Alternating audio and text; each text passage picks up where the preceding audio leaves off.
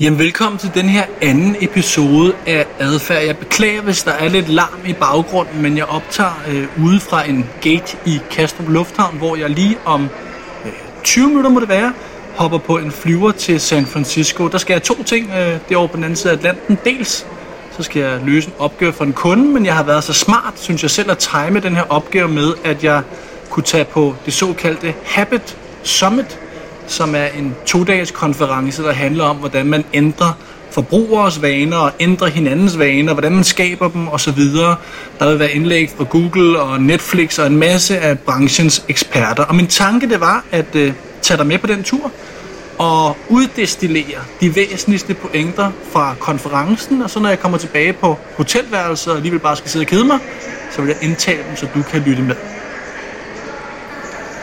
Når vi har uddestilleret pointerne fra konferencen, så vil jeg, når jeg kommer tilbage til Danmark, ringe til forfatter og læge Imran Rashid, der har skrevet bogen Sluk. Øh, han skal hjælpe mig lidt med at perspektivere pointerne, og blandt andet forklare mig, hvorfor jeg har så svært ved øh, at håndtere min egen smartphone. Så hvis du ligesom mig også kigger lidt for meget på din telefon frem for dine børn, så lyt med i slutningen af episoden.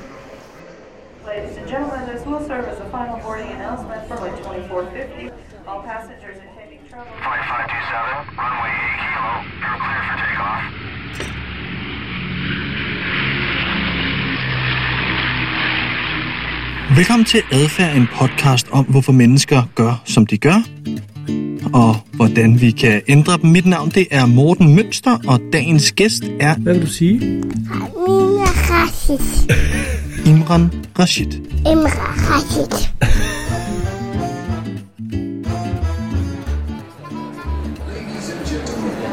Please take your seats.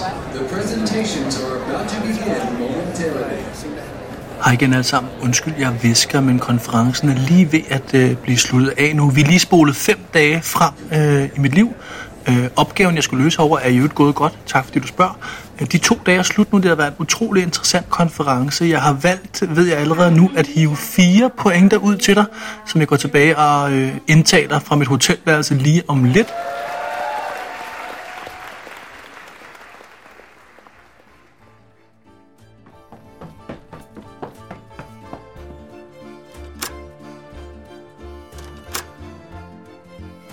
Så er jeg tilbage på øh, hotelværelset og er klar til at give dig de fire lovede pointer.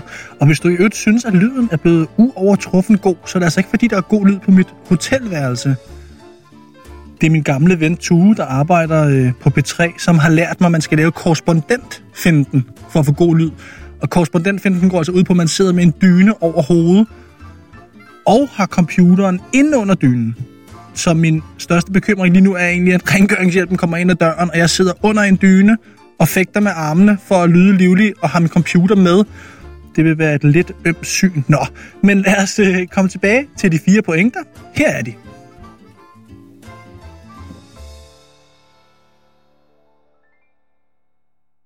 Nummer 1. Der er penge i at være transparent om den måde, man samler data ind på. Det var en super interessant pointe, som Charlotte Blank havde til konferencen. Hun er Chief Behavioral Officer i den virksomhed, der hedder Marit, som er konsulentvirksomhed, der arbejder med adfærd. Øh, en af hendes virkelig gode pointer, det var, at mennesker online faktisk opfører sig på samme måde, som vi gør offline. Vi bryder os ikke om, at folk de taler bag vores ryg, eller indsamler data om os, uden at, at de fortæller os det, og det kunne vi øh, sikkert sagtens blive enige om, at det er jo en ret banal iagttagelse. Men det, de havde fundet ud af, det var, hvis man gjorde folk opmærksomme på, at de ting, de produkter, man præsenterede for dem, øh, var et produkt af en dataanalyse af brugerens adfærd, jamen så ville brugeren i langt højere grad købe. Så det er en A-B-test, hvor man i det ene tilfælde anbefaler brugeren at købe noget, og i det andet tilfælde, der siger man bare til dem, på baggrund af din adfærd inde på det her site, de ting, du har klikket på osv., så tror vi, at det her produkt vil tiltale dig. Så det eneste, man gør, det er, at man siger egentlig bare, at øh, vi har samlet noget data omkring dig, og det er den, vi har brugt til at præsentere dig for det her produkt. Og i det tilfælde, hvor man fortæller folk, at man har baseret det på deres adfærd, og er transparent omkring, man opsamler det, der får man en øh, 30% stigning i antallet af salg. Det synes jeg var enormt interessant, og det kan betale sig at være transparent i de her dage, hvor øh, Facebook bliver grillet og alle de andre ting, som, som I selvfølgelig også ved alt om. Et andet godt eksempel, hun havde på lidt det samme. Det var en kampagne på Facebook, hvor man gerne ville have især kvinder til at donere penge til fattige børn i Afrika. Og den måde man gjorde det på, det var, at man målrettede kvinder, som var fans af Beyoncé, fordi det er en sag, hun går meget op i. Og så skrev man til dem, vi kan se, du er fan af Beyoncé. Kunne du ikke tænke dig at donere nogle penge til fattige børn i Afrika. Og det, der var interessant her, det var, det virkede faktisk ikke. Men så lige pludselig fik de medvind i, i det her eksperiment, fordi at Facebook pludselig uafhængigt, det har de selvfølgelig ikke nogen effekt på, eller mulighed for at påvirke. Facebook lavede, øh, som du sikkert har set samtidig, når du logger ind på din Facebook, så får du en mulighed for at ændre din privacy settings hvor Facebook ligesom bare pusher den frem og siger, øh, husk nu at kigge på det, privacy er vigtigt for os, osv. Og lige efter, at folk havde fået lov til at, øh, at rode lidt rundt i deres privacy settings, eller egentlig bare var gjort opmærksom på, at det måtte de gerne, jamen så steg effektiviteten af denne her kampagne. Og det man siger, det er, når man giver folk agency, altså mulighed for at ændre i vores indstillinger, eller gøre os opmærksom på, at det er noget, vi har kontrol over, jamen så bliver vi lige pludselig meget mere tilbøjelige til at, øh, til at købe ting, som baserer sig på vores data, fordi vi føler, at det er transparent, og vi egentlig godt kan lide relevante ting. Så bare det at minde folk om, at man baserer det på noget, de har givet en, kan måske være en god idé i forhold til for eksempel at sælge mere eller få større engagement i sin kampagne. Nummer to. Sørg for, at dine belønninger er uforudsete og overraskende. Og nu skal I huske på, at det var en konference om vaner, og jeg har jo tænkt mig i sæson 2 af adfærd efter sommerferien at lave en hel sæson om motivation og vaner osv. Der kommer vi mere i dybden med det her. Men det man ved om, om menneskers motivation, det er, at når vi får belønninger eller bonusser osv., så, videre, så responderer vi meget mere effektfuldt og øh, følelsesmæssigt på ting, vi ikke havde forudset. Det er forskellen på det, der hedder en if-then og en now-that bonus. En if-then, det er, hvis du gør det her, hvis du når det target, hvis du lykkes med det her, så får du det her og en now that er bare, det var tirsdag, jeg synes du er dygtig, her der er en bonus. Når vi øh, ved, at vi får en bonus, jamen, så er den langt mindre effektivt, og derfor så er alle produkter eller strukturer eller processer, der er vanedannende, de arbejder med det her element af tilfældighed og overraskelse. Man har studeret det rigtig meget på dyr, og synes, det er der, man, man fandt frem til det først. Et eksempel, som også var fremme på konferencen, men som er et gammelt eksempel, er, at man putter rotter ind i et bur, og hver gang de her rotter, de klikker på sådan en knap eller en lever, som det hedder på engelsk, jamen, så får de et stykke mad. Det går sådan set fint, de går og spiser, hvis man til gengæld lige pludselig gør det sådan random tilfældigt, så nogle gange, når de trykker, kommer der noget mad ud, og nogle gange, så gør der ikke, jamen så lige pludselig, så er belønningen jo uforudset, tilfældig, overraskende. Jeg så bliver jeg meget mere nysgerrig, og det der desværre ender, det er, at øh, nogle af dyrene, de ender med at æde sig selv ihjel, fordi nu er det så spændende at stå og klikke på den der. Der er også en grund til, at en enarmet 20-knægt ikke udbetaler penge hver 20. gang, men at vi ikke ved det. Det, det er uforudsete, der er, der er det interessante. Det er også derfor, det er sjovt, at nu har jeg mange dårlige vaner. Øh, at gå på casino er ikke en af dem, men det er derfor, det er så sjovt, at folk kan tage på casino og tabe en helvedes masse penge, og så tænker de, kommer, øj, det var sjovt, lad os komme tilbage igen. Ikke? Det er den her øh, tilfældighed, som vores hjerner, de, vores hjerner foretrækker, vi ved, hvornår vi vinder og, og hvornår vi taber. Øhm, et eksempel, som jeg synes var rigtig godt, som de brugte, som man kan lade sig inspirere af, det er en bank, øh, Chase banken i USA, som I muligvis har hørt om. Øh, de har sådan en bonus for deres kunder, som bruger deres, øh, deres visakort, at øh, et, den hedder Chase Picks Up the Bill. Det betyder egentlig bare, at øh, på et random tidspunkt, tilfældigt, når du bruger dit kort øh, i en automat eller på en restaurant, jamen så vil de en, en forsvindende lille del af tilfældet, jamen så vil de betale for dig. Og det er bare for at sige, at øh, det kommer nærmest aldrig til at ske for dig i en livstid, men lige pludselig kan det være, at det sker. Det gør det spændende, det betyder, at folk bruger det mere og kan huske banken bedre og alt muligt andet. Jeg vil give dig et eksempel i en af de senere punkter fra, fra appen Duolingo, fordi de var der også Duolingo er en af de største apps i verden. Jeg tror, de har 300 millioner brugere. Det er den app, man bruger, hvis man gerne vil lære et andet sprog. Den er super sjov og, og underholdende. De har sådan en, øh, en ule, som er deres øh, maskot, som undervejs kommunikerer med en og hjælper en osv. Og, og der har de prøvet at lave sådan nogle små overraskelser rundt omkring i, i appen, hvor ulen lige pludselig kigger ind øh, fra siden af telefonen og giver den en overraskende feedback. Og det er helt groteske, at det er nogle kæmpe randomiserede forsøg, de kører men det helt groteske, det er, at når, når ulen kommer ind i billedet og laver de her overraskende feedbackpunkter, jamen så bruger folk appen i længere tid, og der er også større odds for, at de, de kommer tilbage. Et, et virkelig sjovt andet eksempel fra Duolingo. Jeg ved ikke, om jeg prøvet den, men den er altså ret sjov. Øhm, I stedet for, når man får sådan nogle sætninger, man skal oversætte til spansk, for eksempel, at det er sådan noget med, jeg hedder Morten, hvor er restauranten, øh, kan du låne mig 20 kroner? Øh, så er rigtig mange af, af Duolingo-sætningerne, de er lige pludselig fuldstændig bizarre Et af eksemplerne, som jeg synes var ret sjovt, det er, når du sidder og øver dig i sætninger, du skal oversætte, så lige pludselig, så skal du, så skal du lære at sige, why is there a Swedish telemarketer in my bed? Hvilket jeg synes var ret sjovt. Og det der med, at det kommer som en overraskelse lige pludselig, er bare noget, der skaber den her vanedannende adfærd, fordi de her belønninger kan være masser af ting. Det kan være penge, tid, anerkendelse og alt muligt andet. Men det overraskende i rewarden er det afgørende. Så sørg for, at belønninger i dine produkter, i din change management osv. ikke nødvendigvis er forudsætte, men er overraskende. Nummer 3. Room service. Nej, no, no, no, no, no, I, I know I'm recording a podcast. Nummer 3. Find det perfekte tidspunkt at kontakte dine kunder på, eller borgere, eller medlemmer, eller hvad du arbejder med. Det er, det er en meget kort en, den her, så bare eksemplet var så godt. Det er tilbage til Duolingo, den her, den her app, hvor man lærer andre sprog.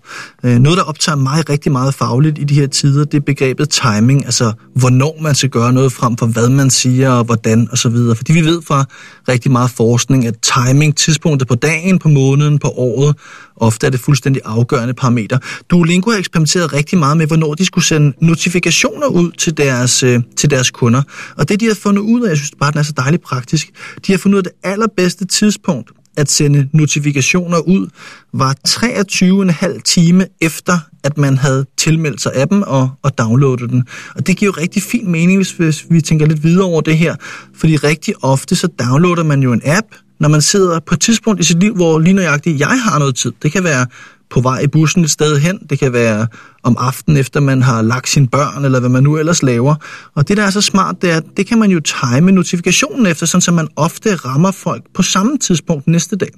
Og det vi ved om vaner, det er, at det ofte er frekvensen, der er afgørende. Så jo flere ting man gør, jo flere gange man gør noget, og øh, hvis man kan gøre det på samme tidspunkt også, jamen så bygger man de her vaner op. Og det betyder så, hvis der er nogen, der har stået og øh, eller siddet i bussen på vej til arbejde og downloadet appen, jamen så får de notifikationer på mere eller mindre præcis samme tidspunkt næste dag. Og på den måde kan man bygge en vane op via sit produkt.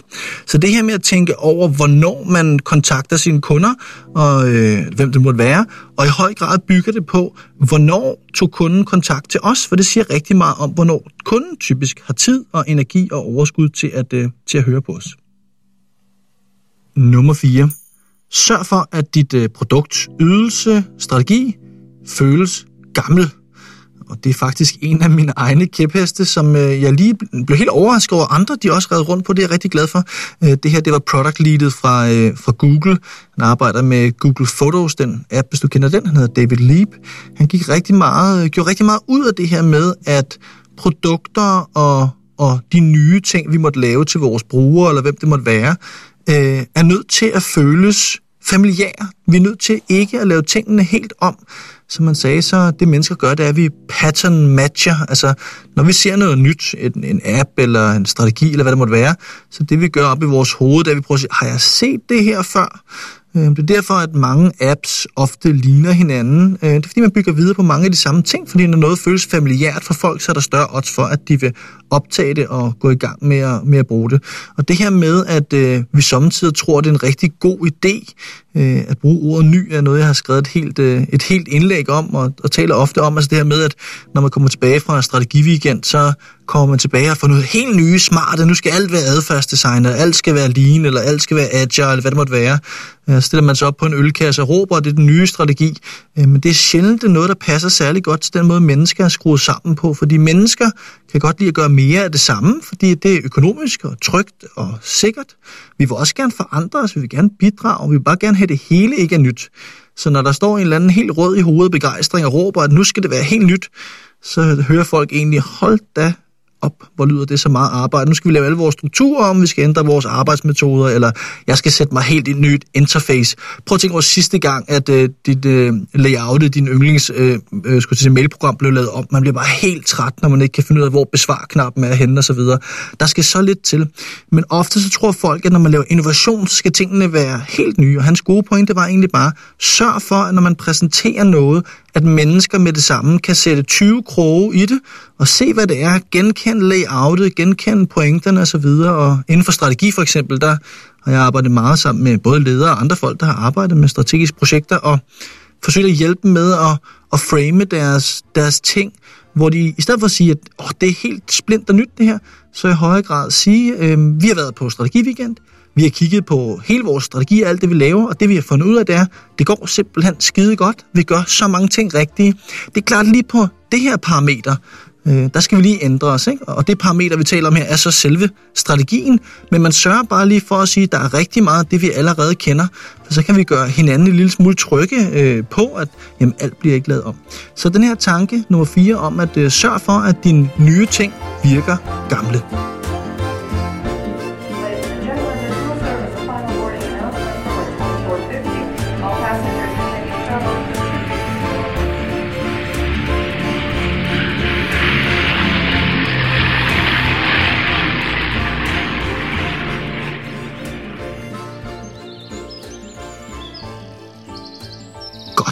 Så er det blevet tid til at ringe til dagens gæst, Imran Rashid, som er øh, foredragsholder, øh, bestsellerforfatter og læge. Øh, Imran ved utrolig meget om vaner, og hvorfor de bliver skabt, og hvorfor de er svære at bryde, så han vil være utrolig interessant lige at tale med på baggrund af nogle af de her pointer, jeg har nævnt om, om vanedannelse osv. Så, så jeg vil lige prøve at ringe til Imran, og jeg har faktisk et specifikt spørgsmål til Imran, fordi jeg har en elendig vane, som er, jeg kigger alt for meget på min telefon. Det vil jeg gerne lige udfordre ham på, og ellers lige høre hans perspektiver på, på vaner. Lad os lige prøve at ringe til ham en gang. Det er Imran her. Hej Imran, det er Morten. Goddag Morten. Hej, Er du. Fint igennem. Ja, det går fint igennem. Forstyrrer jeg dig? Jeg sidder og kigger på en McDonald's øh, her i Fredericia, så jeg tror, jeg har oplevet større distraktioner i mit liv. Jamen, tusind tak, fordi jeg måtte øh, ringe til dig, Imran. Jeg tror, at øh, alle lytterne venter på, at du svarer på et afgørende spørgsmål, og det er selvfølgelig, at om et par uger, der skal jeg spise frokost sammen med dig og din søde hustru, sammen med min egen kone. Jeg vil gerne vide, hvad har I forberedt til os til den her frokost her?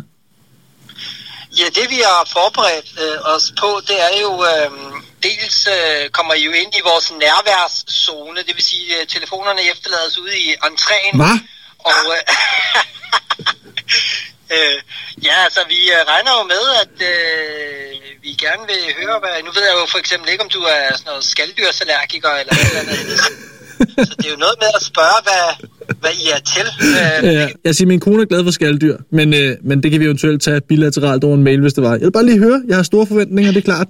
En af grundene til, at jeg faktisk har ringet til dig, Imran, i, øh, i al alvor, det er jo fordi, du ved rigtig meget om, øh, om, øh, om vores sådan, afhængighed og i forhold til telefoner og den teknologiske udvikling og alt muligt. Og jeg har et problem, som jeg gerne vil høre dig om. Du kunne give mig et, øh, et par råd til at måske forklare en lille smule om. Jeg var jo til den her konference i San Francisco, som jeg allerede har fortalt lidt om, hvor der blev talt rigtig meget om vaner, og det ved jeg også, det interesserer også dig øh, rigtig meget fagligt. Ja. Øh, jeg har et, et vidderligt, det kan godt være, det er et first world problem, men det er faktisk et stigende problem, og det er, jeg synes, jeg kigger alt for meget på min telefon i løbet af en dag. Både når jeg sidder på arbejde, når jeg sidder i toget, men kunne hjælpe mig også, når jeg sidder sammen med mine børn en gang imellem, så sidder jeg og scroller rundt i et, i et Facebook-feed, jeg egentlig er fuldstændig ligeglad med. Kan du ikke prøve at hjælpe mig, nu er du jo også læge, øh, er en del af din faglighed, kan du ikke prøve at hjælpe mig med at forstå, hvorfor i alverden er det, vi kigger så meget på de her smartphones? Hvorfor kan vi ikke lade være? Ja, det er lige præcis det sidste, du siger, der er årsagen. Det er, fordi vi ikke kan lade være. Og øh, det at kunne lade være med noget, det er jo en funktion op i hjernen. Altså, vi har jo det, vi kalder impulskontrol, eller evnen til at sige nej til kortsigtede fristelser. Øh, tydeligst øh, eksemplificeret ved det her forsøg, øh, der er meget kendt, altså Marshmallow-studiet tilbage i 60'erne, hvor at øh, nogle børn fik at vide, at de skulle, øh, de kunne få en skumfidus med det samme, eller vente et kvarter, og så øh, kunne de få to, hvis de altså kunne vente. Det opdagede man jo faktisk, at de børn, der kunne vente, markant bedre øh, fremad i livet. Så det er en vigtig evne. Og det man kan sige, der jo kan forklare din manglende evne til at kunne sige nej til øh, din telefon, det er jo fordi, at den faktisk fungerer som en form for skumfidus. Noget, som du synes er rart, spændende, ja. nyt, interessant. Lige så snart man har et øh, tomgangsniveau, hvor man hjernen ikke oplever nok impulser, jamen, så har du en default setting, der hedder, hey, der sker noget spændende, gå derned, hvor du plejer at gå hen, når du oplever den følelse, der er oppe i hovedet, som jo ellers ville være tomhed, men det er det ikke, det er tid til Facebook-moment. Øh, Det er de ting, der er blevet koblet sammen. En ting, der undrer mig rigtig meget, det er, at jeg faktisk, når jeg så kigger i mit Facebook-feed, eller på min LinkedIn, eller Twitter, eller hvordan man nu kan overspringshandle på nettet lettest muligt, øh, Ekstrabladet.dk er også en af mine store sønner, øh, så faktisk næsten alt, hvad jeg ser på de sider, enten irriterer mig, øh, gør mig sur, eller bidrager sådan en lille smule til sådan lidt selvhed, ikke? at man tænker, du må simpelthen lade være med at kigge på Ekstrabladet for 11. gang i dag, ikke? fordi alt, hvad der er derinde, ja. er håbløst. Så jeg ved en masse om, øh, om øh, Medinas øh, singleliv og så videre, men jeg hader mig selv for hver sætning, jeg læser. Så det, der interesserer mig lidt her, det er også, det er jo ofte ikke, egentlig ikke noget, jeg føler, der er rart. Hvordan kan det være, at når, når jeg går ind de her steder, og egentlig synes, jeg spilder min tid, hvordan kan det så være afhængighedsskabende? Er der et godt svar på det? Det handler jo grundlæggende om, at man bliver hensat. Det er jo ikke det, du finder. Det er jo ikke erfaringsbaseret, når du går på jagt på de sociale medier. Nej. Det er forventningsbaseret. Okay. Og når, når man sætter øh, menneskers forventning om, at der kunne ske noget spændende lige om lidt, når det er det, der ligesom bliver drivkraften, jamen, så taber virkeligheden. Fordi altså, det, der kunne ske, vil altid udkonkurrere det, der er rundt omkring. Øh, man får det, man kan kalde en cliffhanger-hjerne. Ja. Altså, hvor man hele tiden bliver øh, tunet op på, at vent lige et øjeblik, der sker noget super spændende. For eksempel, øh, når du møder din, når du kigger på din telefon, du kan tage den op for at se, hvad klokken var, jamen så er der en rød, en rød notifikation et eller andet sted. Og det er jo ikke fordi, du ved, at der er noget livscentrende wow øh, spændende bag øh, Facebook-ikonet. For hvis det var erfaringsbaseret, så ved du jo godt, at der er pænt stor sandsynlighed for, at det er en kattevideo. Men det er jo ikke det, der driver dig. Det er jo ikke det, der har været der. Det er det, der kunne være der. Ja, det giver super god mening. Jeg kan se, at det er en vane, der er lidt i skred, som jeg prøver virkelig at tænke meget over, men som jeg snart skal gøre noget alvorligt ved, for jeg synes faktisk, det begynder at have en negativ indflydelse på, på andre ting, jeg rigtig gerne vil bruge min tid på. Hvad vil dine gode råd være, sådan nogle lavpraktiske råd til dem af som, som kigger for meget på vores telefon? Er der ikke nogen lette, enkle ting, vi kan gøre for ligesom at komme, komme på rette spor igen? Jo, altså du kan jo øh, fjerne adgangen fra de her devices, eller de her platforme, der lever af din opmærksomhed. Du skal jo tænke sådan, at hver gang, at øh, Ekstrabladet.dk vinder, som i at du kigger på dem, jamen så taber dine børn jo i princippet den kamp, ikke? Og der kan man sige, den... Det, det er virkelig sørgeligt, det er virkelig sørgeligt regnestykke. Det her Ekstrabladet.dk vinder over mine børn, og alligevel så sker Ja, det det, om ikke dagligt, så ofte i hvert fald. Jamen det gør det jo, og Ja. det gælder Facebook, det gælder alle de andre. Hver gang de vinder, jamen hvem taber så? Og, og den, øh, det man i virkeligheden skal gøre sig klart, og det er jo det, du øh, giver udtryk for her, du er ved at blive mere bevidst om, at der er en forskel mellem det, du på et bevidst niveau godt kunne tænke dig at bruge din tid på, og det du, når du så retrospektivt kigger på, hvad du har brugt din tid på, faktisk, de ting hænger ikke sammen. Øh, når, når det regnestykke begynder at blive bevidst for en, og man faktisk finder ud af, okay, jeg vil gerne ændre adfærd, så er det, at man kan begynde at gøre nogle ting med det. Du ved allerede nu, hvornår du kommer til at gøre noget, som du øh, gerne vil ændre.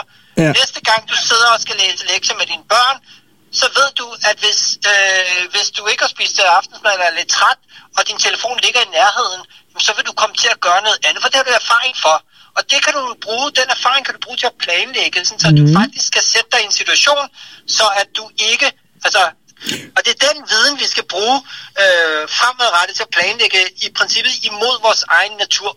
Øh, jeg var ude og spise noget mad med en af mine kollegaer her i forgårs, og så viste han helt stolt sin, øh, sin homeskærm frem på, øh, på sin telefon, og sagde han, jeg har lige læst Imrans bog, og så viste han mig en, øh, en skærm, hvor alle ikonerne var helt grå. Kan du ikke fortælle mig, hvad er pointen i det? Det ved jeg, det står der noget om din bog man snakker jo meget om, at noget er lever på farvet, ikke? Det, der jo også virker ekstremt opmærksomhedsfremkaldende, det er jo, hvis det er, at der er røde, blinkende knapper alle steder. Fordi det, vi jo går på jagt efter, det er, hov, det er jo julegaver, vi er nødt til at pakke dem ud. Ja. Så går vi jo sådan fuldstændig, vi klikker jo på de der røde knapper væk, for vi har, vi, det er jo sådan et, øh, ligesom whack and mole, det der mulvarpespil, så er der en, stikker hovedet op. Det er jo den måde, vores telefon hele tiden får vores opmærksomhed på, og det er jo ikke tilfældigt, at, at øh, de røde de, øh, ikoner, rød signalerer bare, det er nu, du skal gøre det her, du plejer at gøre aktivt. Du skal reagere. For det første bør man fjerne notifikationerne, for det andet bør man rydde op i sin telefon i forhold til, hvem der må kontakte en, hvornår. Man kan fjerne farver, det er ret kompliceret. Man skal, jeg har lavet en manual øh, på et tidspunkt øh, inde på LinkedIn. Men jeg kan lige sige, at det vigtigste råd overhovedet, det er at få telefonen ud af soveværelset. Så får man for det første en bedre søvn, og det, øh, der nemlig også sker, det er, at øh, din hjerne er jo biologisk. Vi er nødt til at se os selv som biologiske væsener. Og det betyder, at vores evne til at sige nej til de her fristelser, det øh, er direkte afhængig af, om vi har spist øh, mad, om vi har øh, sovet, om vi har drukket vand, om vi har, og, og hvor mange øh, ting vi i princippet, hvor, hvor kedelig vores hverdag er, fordi jo, jo mere kedelig den er, jo mere skal vi modstå. Og det, det, man kender det fra sig selv, ikke? Hvis du øh, har glemt at spise morgenmad, så bliver man bare i dårligere humør. Og det er simpelthen fordi ens evne til at holde sammen på den civiliserede del af, af, af dig, den, den bliver bare svækket. Jeg så, øh, da jeg var i San Francisco, der viste en ret sjov ting. Jeg ved ikke, om du kender den her. Man kan købe noget, der hedder Kitchen Safe, som er sådan en lille, en Ja, lille ja, ja, kasse, ja, ja. hvor man kan sætte en lås på, der har en timer, og så kan man putte en muffin derind, eller sin telefon derind, og så kan man sætte en timer, Ja. der hedder, hvis jeg gerne vil have fat på den, så skal jeg vente øh, 10 minutter, et kvarter, 20 minutter, for ligesom at delay gratification, og se, om man ikke kan komme på bedre tanker. Det synes jeg var et ret sjovt gimmick, men jeg kan egentlig godt lide dine andre lavpraktiske ting, altså fjern notifikationer, få telefonen væk fra ens, øh, ens arme og ben, skulle jeg til at sige, krone skærmen, så det virker så interessant. Er der, er der nogle andre små ting her, du sådan tænker umiddelbart, ud over alle de her gode råd Ja. her? Altså overordnet set, så er det her jo i princippet en mere eksistentiel øh, diskussion, ikke? Er det, kigger man øh, tusindvis af år tilbage, så er det grundlæggende eksistentielle dilemmaer for mennesker, om vi er indre styret, er det os, der sætter kursen, eller er vi ydre styret?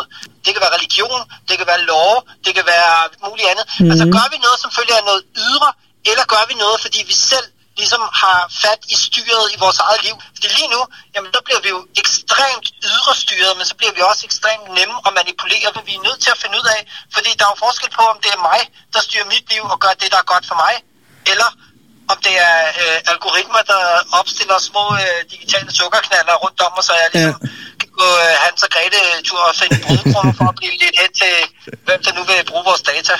Og, og, og, og det kan måske give mig anledning til at stille det sidste spørgsmål her, Imran. Øhm, for dem af os, der har, der har børn, både små børn og måske børn i teenagealderen, eller i hvert fald nogen, der ikke er flyttet hjemmefra og skal til at udvikle nogle digitale vaner. Har du sådan et godt råd til, fordi at alle voksne taler om, uh, have iPad, og hvor lang tid må man, og alle de her forskellige ting. Ja. Har du sådan et godt råd til, hvordan man kan hjælpe sine børn til at udvikle bedre digitale vaner? Ja, altså, det handler jo i princippet øh, om at se det fuldstændig på samme måde som øh, mad. Altså, vi tænker jo over, hvad vi putter i munden på vores børn. Altså, der er noget, der er bedre end noget andet. Det har vi lært over tid, fordi noget af dem kan hjælpe dem til at få en sundere krop, og noget af det kan skade dem med at give huller i tænderne. Og det er jo ikke et spørgsmål om skærmtid. Det er jo et spørgsmål om, hvad iPad'en bliver brugt til. Den kan jo både Ja. være i gåsøjne økologisk, hvis det er, at barnet bruger øh, Ramachan-universet til at træne sin hjerne til at blive bedre til at læse stave. Den du altså noget, der er godt for barnet, men hvor der også er pædagogik bygget ind i softwaren. Der er man nødt til også som forældre at sætte sig ned kritisk og se på, når børn kommer og siger, øh, jeg vil gerne, øh, jeg vil gerne se iPad, okay, maks en halv time eller et eller andet, men det er egentlig irrelevant med tiden. Det man skal sige, det er, hvad, skal du, hvad vil du med den? Ja. Så, øh, jeg vil gerne spille. Hvad vil du gerne spille? Hvis de siger, jeg vil gerne spille Candy Crush, så skal man tænke over, hvis mit barn sidder og spiller Candy Crush i 10.000 timer, hvad er der af, er det, er det sådan noget adfærdsregulerende spil, der bare handler om at nå næste boss, og hvor man kan blive ved i en uendelighed? Eller er det Ramachan-universet, hvor barnet ved at spille kan blive bedre til forskellige ting? Øh, og der, der kan man så sige, okay, hvad ved de mennesker, der har lavet den her app til mine børn, hvad ved de egentlig med mit barn? Og det er jo i princippet det, man som forældre er nødt til. Og så er man selvfølgelig nødt til at gå for os selv som et godt eksempel. For det hjælper jo ikke, at øh, jamen, jeres far skal bare lige, men I må ikke, og så videre. Ikke? Og så er nødt til at være, man er nødt til at være kritisk i forhold til øh, at sætte sig ned og snakke med barnet. Hvad har du oplevet på nettet i dag? Ligesom man har været oplevet i skolen. Ikke? Øh, ah, jeg har Mhm. oplevet lige det der, sådan og sådan og sådan. Uden at være fordømmende. Jeg mødte, jeg mødte faktisk en i går, som han havde to børn, der var lidt ældre end mine. Jeg tror, de var 8 og 11 eller noget af den stil. Og han sagde, at han havde lavet en regel, som jeg synes var meget interessant. Han sagde, at se, hver, hver evig eneste gang, de skulle følge en ny på, øh, på YouTube, øh, Rasmus Brohave, eller nogle af de der hedder, som de unge mennesker ser nu om dagen, så sagde han, så skulle... Mønster. Ja, Morten Mønster, det er en helt anden, det er en Morten Mønster gate. Jamen, der er en lille video, hvor han har indset, der faktisk er en rigtig Morten Mønster også. Hej sammen og velkommen til den her video. Andre havde overtaget min identitet. Jeg opdagede det helt tilfældigt. Og det var nok meningen, at jeg aldrig skulle have set det. Men jeg googlede mit navn, Morten Mønster, og opdagede, at jeg pludselig var blevet en noget ældre mand, der brugte mit navn som forfatter på en bog, jeg ikke har skrevet. Jeg kunne mærke, at ham den anden trak alt fokus væk fra min bog øh, hver eneste gang, de skulle følge en ny, så skulle han se en video med dem, og de skulle vælge den video, hvor den pågældende person gav mest mening for et normalt menneske. Så det vil sige, at børnene skulle finde, finde video, og så skulle han se det, skulle han sige, hvis det her, det er, når det her menneske giver allermest mening. Ja. ofte, så hvis der var et eller andet sjovt, fint, selvfølgelig, men han skulle se en video. Jeg kan godt lide den der sådan, øh, venskabelige censurtanke, frem for bare at være en sur far eller mor, ikke? Men ligesom prøve at gå i en Ja, dialog omkring, hvad der er mening, og hvad der ikke er mening. Ja, og det er det, vi er nødt til fuldstændig som med trafikregler, ikke? Altså, vi, lader, vi siger jo ikke til vores børn, her, her er der en cykelskat, her er nøglen, og held og lykke, og ring, når du kommer frem, altså, øh, hvis du kommer frem, vel? Øhm, jeg tror dog, øh, det sidste råd, jeg vil give, øh, har Mhm. intet med skærme at gøre, men det er faktisk et råd, som bare er så mega fedt, og gik lige hjertet på mig. Noget af det, som der går går tabt i hele det her, det er jo empati. Det ved man faktisk. Mm. At du træner simpelthen ikke din evne til at komme ud af dit eget hoved og ind i andre menneskers øh, øh, hoveder, når du bruger for meget tid på skærme. Fik jeg en forslag til, hvordan man kunne træne empati. Og det han gjorde hver nat, det var at sige til sine børn, luk øjnene, og så forestille dig en eller anden person, og ønske dem godnat.